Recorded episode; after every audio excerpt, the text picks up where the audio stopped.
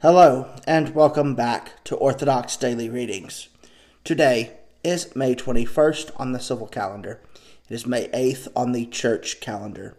The following are the readings for the commemoration of the Holy Apostle John.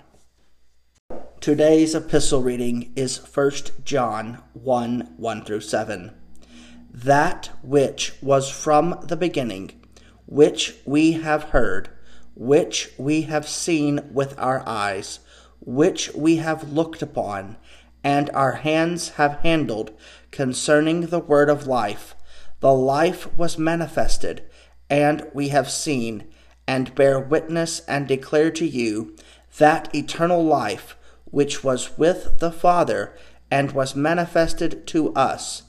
That which we have seen and heard, we declare to you that you also may have fellowship with us.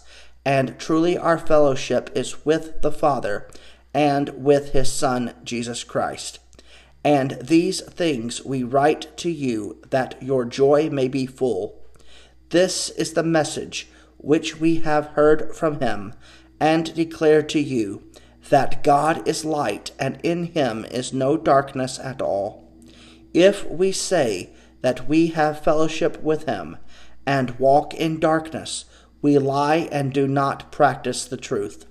But if we walk in the light, as he is in the light, we have fellowship with one another, and the blood of Jesus Christ, his Son, cleanses us from all sin.